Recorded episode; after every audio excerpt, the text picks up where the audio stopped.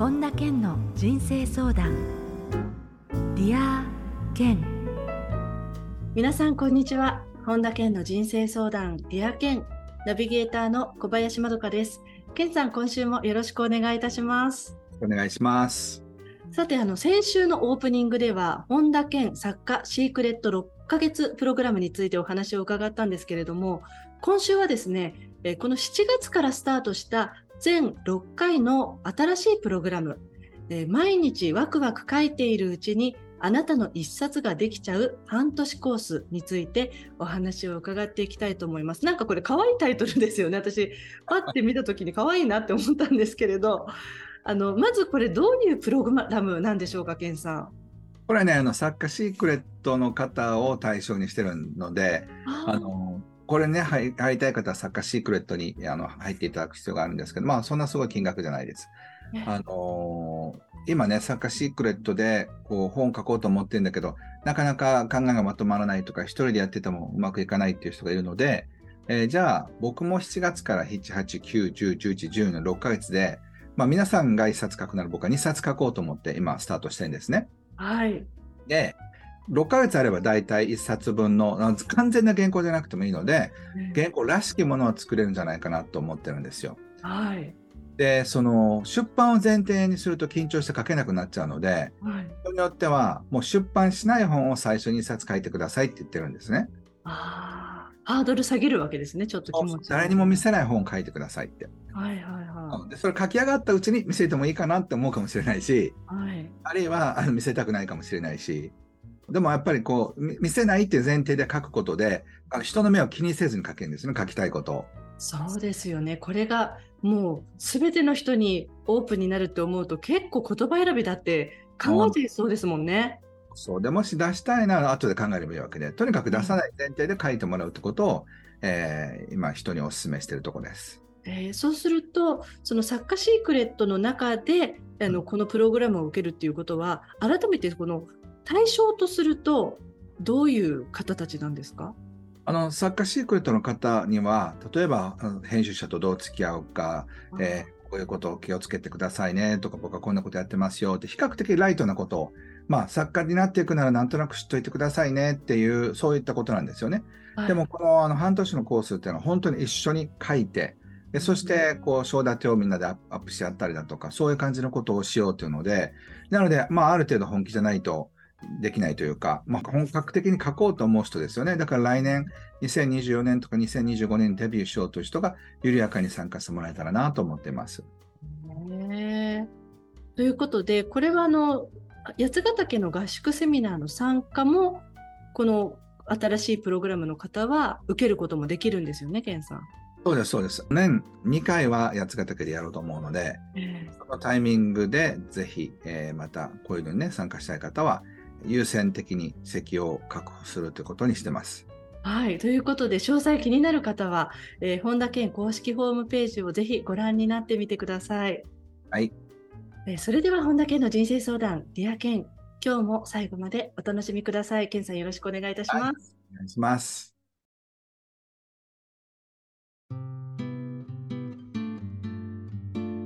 本田健の人生相談、 Dear Ken。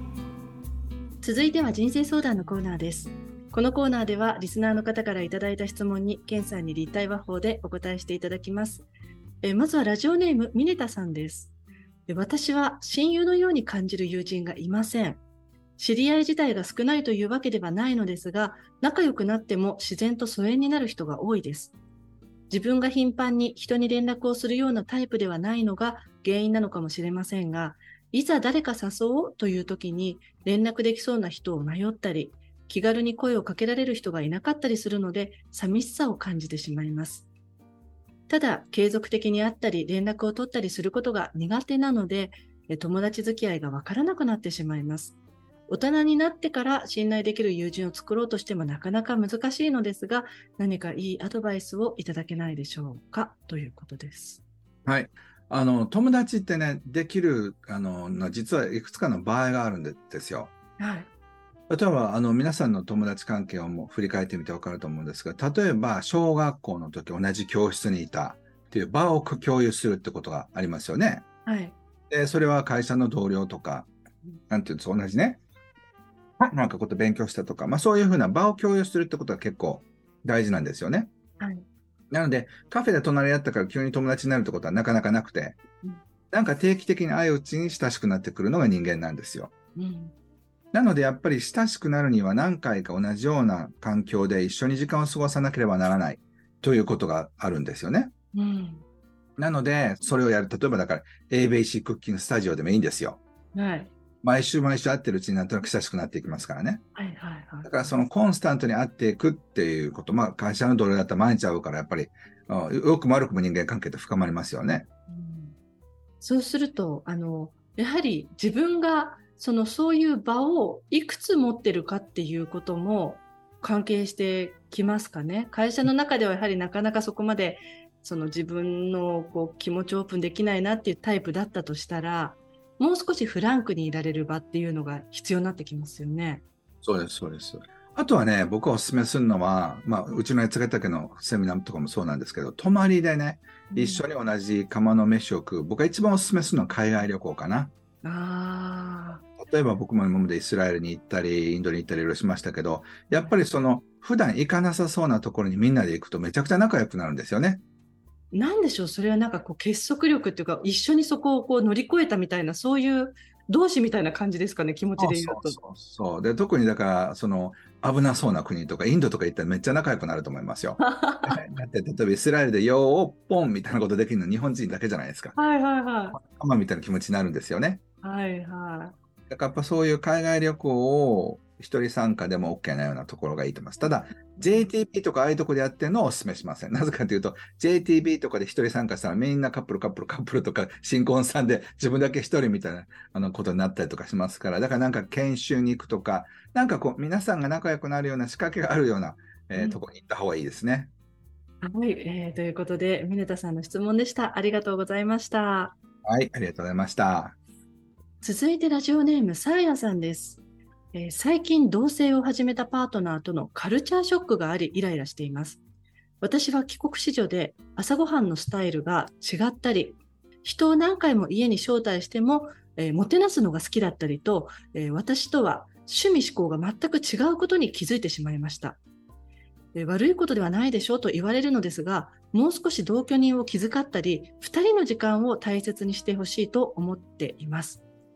え自分は心が狭いとも感じますが、別れたいというわけではないので、どうしたらいいか分かりません。カルチャーショックがあった時にうまく付き合っていくにはどうしたらいいでしょうか。あ片方がこうおもてなしの心でいっぱい友達を呼ぶのが好きな人で、もう一人がいや、あんまり人呼びたくないなっていう感じだと、ちょっと確かにバランスがちょっと難しくなってきますよね、これは。そうですね。これはね、でも思ったより結構僕は深刻な問題だと思うんですよね。ああ、はい。そう、例えば、そのよく聞くのは、今、すごい、あの、暑いとね、そのエアコンの温度調整問題みたいなのがあって、はい。なんかじゃあ、え奥さんがフリースを着るのか、はい。旦那さんがこう上半身裸でいるのかっていう、そういう問題とかも出てきますよね。あの男の人は基本すごく暑がりですよね。そうなんですよ。例えばエアコンを21度に設定したい旦那と24度とか5度でセットしたい奥さんみたいなことことから始まって、ショッピングに行くかどうか、ショッピングが好きか嫌いか、山が好きなのにもう一人が海が好きだったら合わないし、ただそれがお互いそれぞれ楽しんでもいいっていうカップルもいるし、いや、それはやっぱり2人で一緒じゃないとって、この辺のね、あれが相手が変わろうっていうふうにしないと、僕はね、結構初期の段階で別れて、本当にそれが合う人と付き合い直した方が、あの、後々幸せになるんじゃないかなって、まあ50代になって思いますね。うん、確かにその自分がそのそのために例えば相手が友達を家に呼ぶたびに自分の中でストレスが溜まったりああなんか私との時間大切になってないなみたいに思うとそれがどんどんこうプラスされていっちゃうとちょっと窮屈になっちゃいますよね。そうなんですよ。うんだからその辺はね、本格的にもし結婚とかそういうふうになってくると、これは難しいって。あの、ただだからどこのラインかですよね。だって友達を家に招くかどうかだけで難しいっていうほど大事なことじゃないかもしれないし。うん。だからこの人と一緒にいるんだったら、友達とは家でご飯食べないっていう、そういうふうなことにしなくちゃいけないのかもしれないし、はい、それだったら別れるっていうほどのことなのか、いやいや、そこまで別れるほどでもないなっていうのか、これはあのその自分の中で、こう、ある程度、こう、書いといた方がいいですよ。やっぱりそういうね、友達と一緒にご飯食べるのがすごく人生の喜びだ人の場合には、いつもそういうの呼びたくないっていう人と一緒にいたら、幸せになれない可能性がありますよね。そうですね。いや、ここはだから、なんかこう、同棲を始めたからこそ知る相手とのギャップですよね。デートで出会ってたらなかなか気づかないわけですもんね。なので、次の段階に行くときには、少なくとも話し合う必要あるでしょうね。うんはい。ということで、ラジオネームサーヤさんからの質問でした。ありがとうございました。ありがとうございました。続いて、ラジオネームくるみさん。けいさん、こんにちは。こんにちは。えー、私は大きめの雑誌でライターをしているのですが、SNS で何が言われているのかエゴサするのをやめられません。自分の名前が知られているわけではないのですが、雑誌名や記事の内容などでエゴサーチを繰り返してしまいます。この特集が良かったと言ってくれる内容もあれば、普通すぎて面白くないというような声も見かけたので、それ以来評価が気になりすぎてしまいます。周りのことを気にしすぎず、そういったことを抑えるにはどうしたらいいでしょうかって。ケンさんはエゴサってされますか？エゴサっていうのは自分の名前を検索してってことですか？そうです。自分のなんて周りから言われてるかっていうその批評ですよね。評判というか。僕ね、そういうことしたことないんですよね。そうですか。そうそうそう。だたまたま目に入るのはありますけど、うん、それにまあまあ興味がないというか、えー、その例えば僕のことを神様だと思う人もいれば、もう最悪の詐欺師だと思う人もいるでしょうし、そのマーケターだと思う人もいれば、すごく人に与えてる人だと思う人もいますよね。まあだから受け取る側によって全然そういう印象って変わりますからね。そうそうそうそう。だからもうそれに慣れてるので、うんあのそれもしエゴサーチをしたとしても、本田健すごとかっていう人と、本田健最悪っていう人がいるだけで、別にそれって、なんかどっかのお店がまずかった、美味しかったっていうのと同じように、僕にとってはあんまり意味のない情報。えー、で、そんなことに時間費やすんだったら、次の本をよりよく書くことに使いたい。ああ、そうか。じゃあどうですか？この今回のくるみさんの質問ですが、自分のその雑誌の評価がとても気になるって言って、うん、まあね、中にはこうやって酷評されていたりとか、嬉しい反応だけでもないと思うんですよね、目に入ってくるのは調べれば。そうそうでもね、酷評する人もいれば、いいと思う人もいるはずなんですよ。はい、だから、それは、まあ、どっちが多いかは分かりませんけどね。でもそれを、だからサーチしたからってあんまプラスにはならないはずなんですよね。うん昔あの講演会ね、1000人ぐらいの講演会行った時に5、600枚アンケートが返ってきて、こんなで、それですごい良かった、めちゃくちゃ良かった、本田健さん、神でした、感動しましたっていっぱいあって、ああ、よかったね、よかったなって思って、最後の10枚ぐらいのとこに、最悪眠かったって書かれてて、で、眠かった、えーみたいな、すごいがっくりきて、なんか、あの、名前も書いてないから連絡もしようがないし。ね、メールがあったらすいませんでしたぐらい書き書きたかったけど、はい、それで思ったのは、でもちょっと待てよと。その人は前残業でね、前の日寝てないかもしれないじゃないですか。うんうんだから前の日寝てなくて、あるいは海外から帰ってきたばっかりで、時差ボケで眠かったのかもしれませんよね。うん、でも眠かったっていうので、もう自分は最悪だって思ってちょっと落ち込みそうになったんだけど、ちょっと待ってよと。そんなことでは落ち込むような必要があるのかって、そもそも。うん、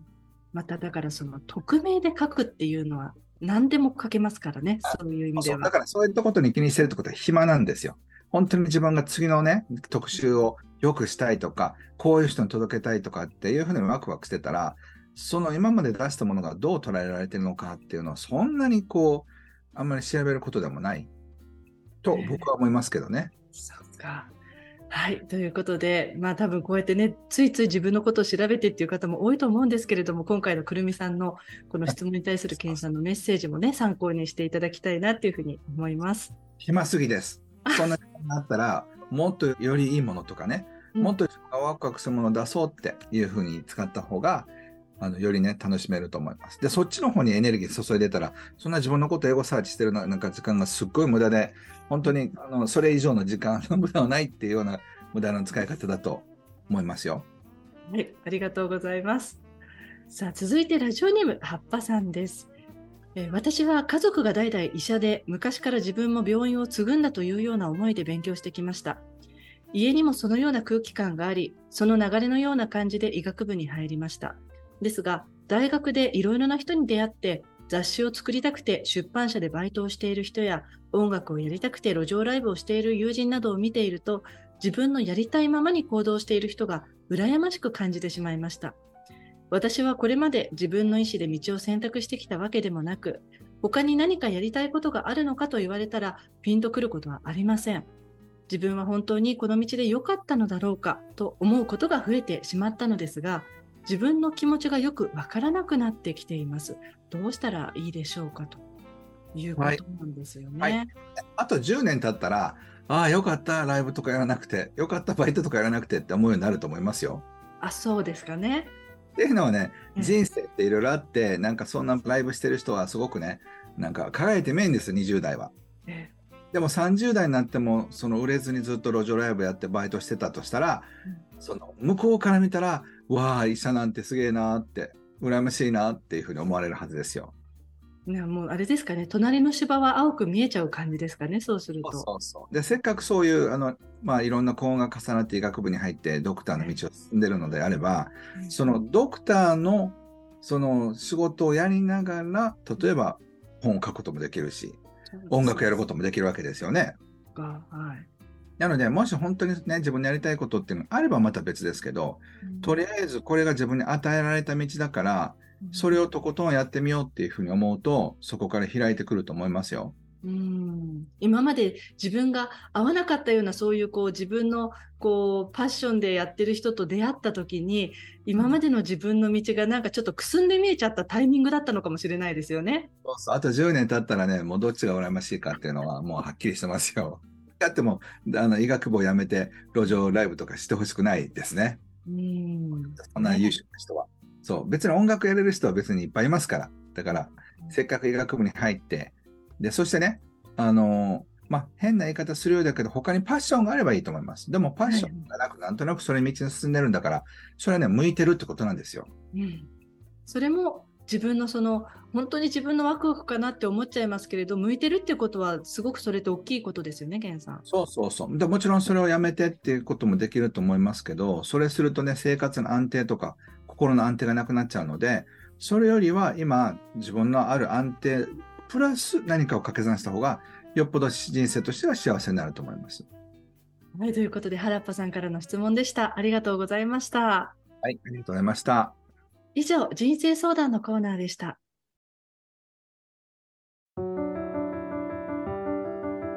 本田健の人生相談。 Dear Ken続いてはハッピーライブラリーです。皆さんが人生を幸せにより豊かに過ごせるための特別な一冊をご紹介しています。それでは最初の一冊目ご紹介ください。はい。僕、モグラ、キツネ、馬、チャーリー・マッケンジーさんという方が、えー、書いた本ですね。はい。世界中で100万人の人を心を掴んだ本ってことで、ネタバレするので、感動したい方は読んでください。うっかり読み聞かせると、途中から出てくるのは言葉ではなく涙ですっていう推薦の言葉が書かれているので、そういうのが好きな方はぜひ読んでください。はい、これ私、今、帯を見てるんですけれども、うん、あの訳されてる方が川村元気さんなんですね。ね、面白いですね。ね、はい、ぜひこちらの一冊も皆さんチェックしてみてください。続いての一冊を教えてください。はい、人はいつでも誰だってエースになれる。夏真由美さんという方が書かれた本です。はい、えー、ケンさんはこの夏さんとはあの直接面識はあるんですか？いやあの特にはねあの面識あるわけじゃないんですがこれは憲本でいただいたやつだったかな。えー、はい、なのであのこうこの方のねあのいっぱいいい言葉があるので、はい、ぜひ名言とかあるいはこう自分らしく生きてないけどもちょっとパワフルに生きたいなっていう方はね、読んでみてください。ここにも書いてあるんですけど、どこにでもいるこうスターへと押し上げたダンス界のレジェンドと大人気クリエイティブユニットが送る、えー、本っていうことなので、えー、人生を前向きに進めたい方は読んでみてください。はい、ありがとうございます。えー、このコーナーではあなたからのおすすめの一冊も募集しています。ディアケンアットマーク iuaoffice.com までお送りください。以上、ハッピーライブラリーでした。それでは、ケンさん、今日の名言をお願いいたします。逆境は才能を表し、繁栄は才能を隠してしまう。ホラティウス。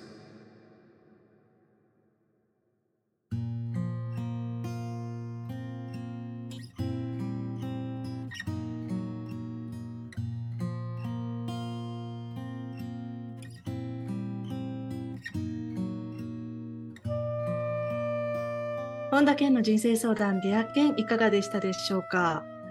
いやあのまあ、いろんなそのこれから本を書きたいっていう方その今回のオープニングでもそうなんですけれどもそういうこう人のために健さんも一緒に本を書くセミナーを行っているなんていう話を聞いたのであの、まあ、私は長年健さんとこういうふうにお仕事をご一緒しているので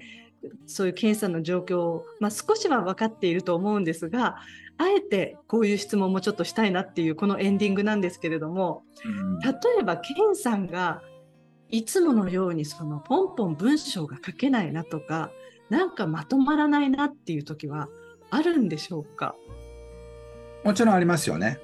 あその時は、ええ、気分転換をしたりとか、ええ、なんか抵抗がある時なんですよね。ええー、抵抗そうそう、自分の中にね。はい。例えばお金持ちになるための8つの秘密ってやった時いやお金持ちになるってことを書いて人に批判されるの嫌だなと思ったら書け書けなくなったりとかするわけですよ。えー、そこには必ず誰かから批判されるとか、ね、そんなこと言っちゃっていいのかなっていうふうにちょっと遠慮したりだとか、うん、そういうのは必ず入ってくるんですよ。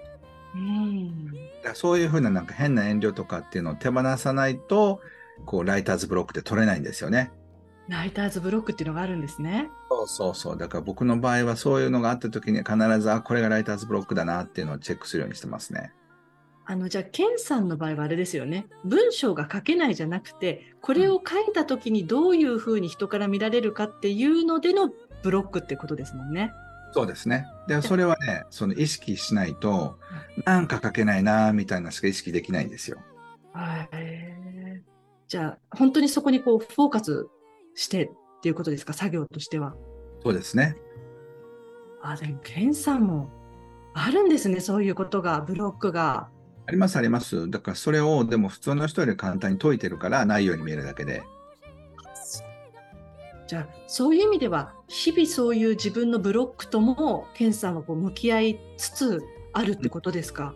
そうそう、だからいつもありますよ、それは。人間のもの。あそうなんかちょっとへえそうですか。じゃあそうするとちょっと文章を書く人にとってもあそうかってちょっと今はかなりこう励みになったんじゃないですかね。ケンさんだってそうなんだしって。自分にロックがかかるときにどうやって解除するかって方法を知っておく必要がありますよね。あそういうことも必要なんですね。そう思います、えー、はいどうもありがとうございました。ありがとうございましたさて、本田健オンラインサロンでは毎月980円でサロンメンバーのみが視聴できる健さんのオンラインセミナーや特別ゲストとの対談などいろいろなコンテンツを配信しています。毎月100円で600回以上のこの Dear Kenのバックナンバーが聞き放題の Dear Kenプレミアムがポッドキャストで好評配信中です。 Voicy では毎朝無料配信中の本田健の1分間コーチングがあります。また、本田健の最新情報に関しては、公式ホームページや LINE アットよりご確認ください。それでは、健さん、今週もどうもありがとうございました。はい、ありがとうございました。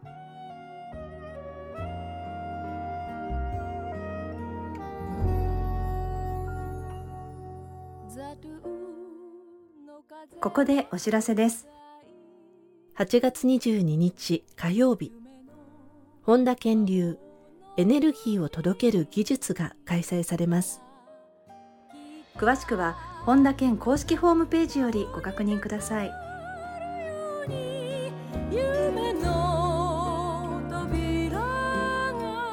本田健の人生相談 Dear Kenこの番組は提供アイウェイオフィスプロデュースキクタス早川洋平制作ワルツ高知博桐原哲人ナビゲーター小林まどかでお送りしました。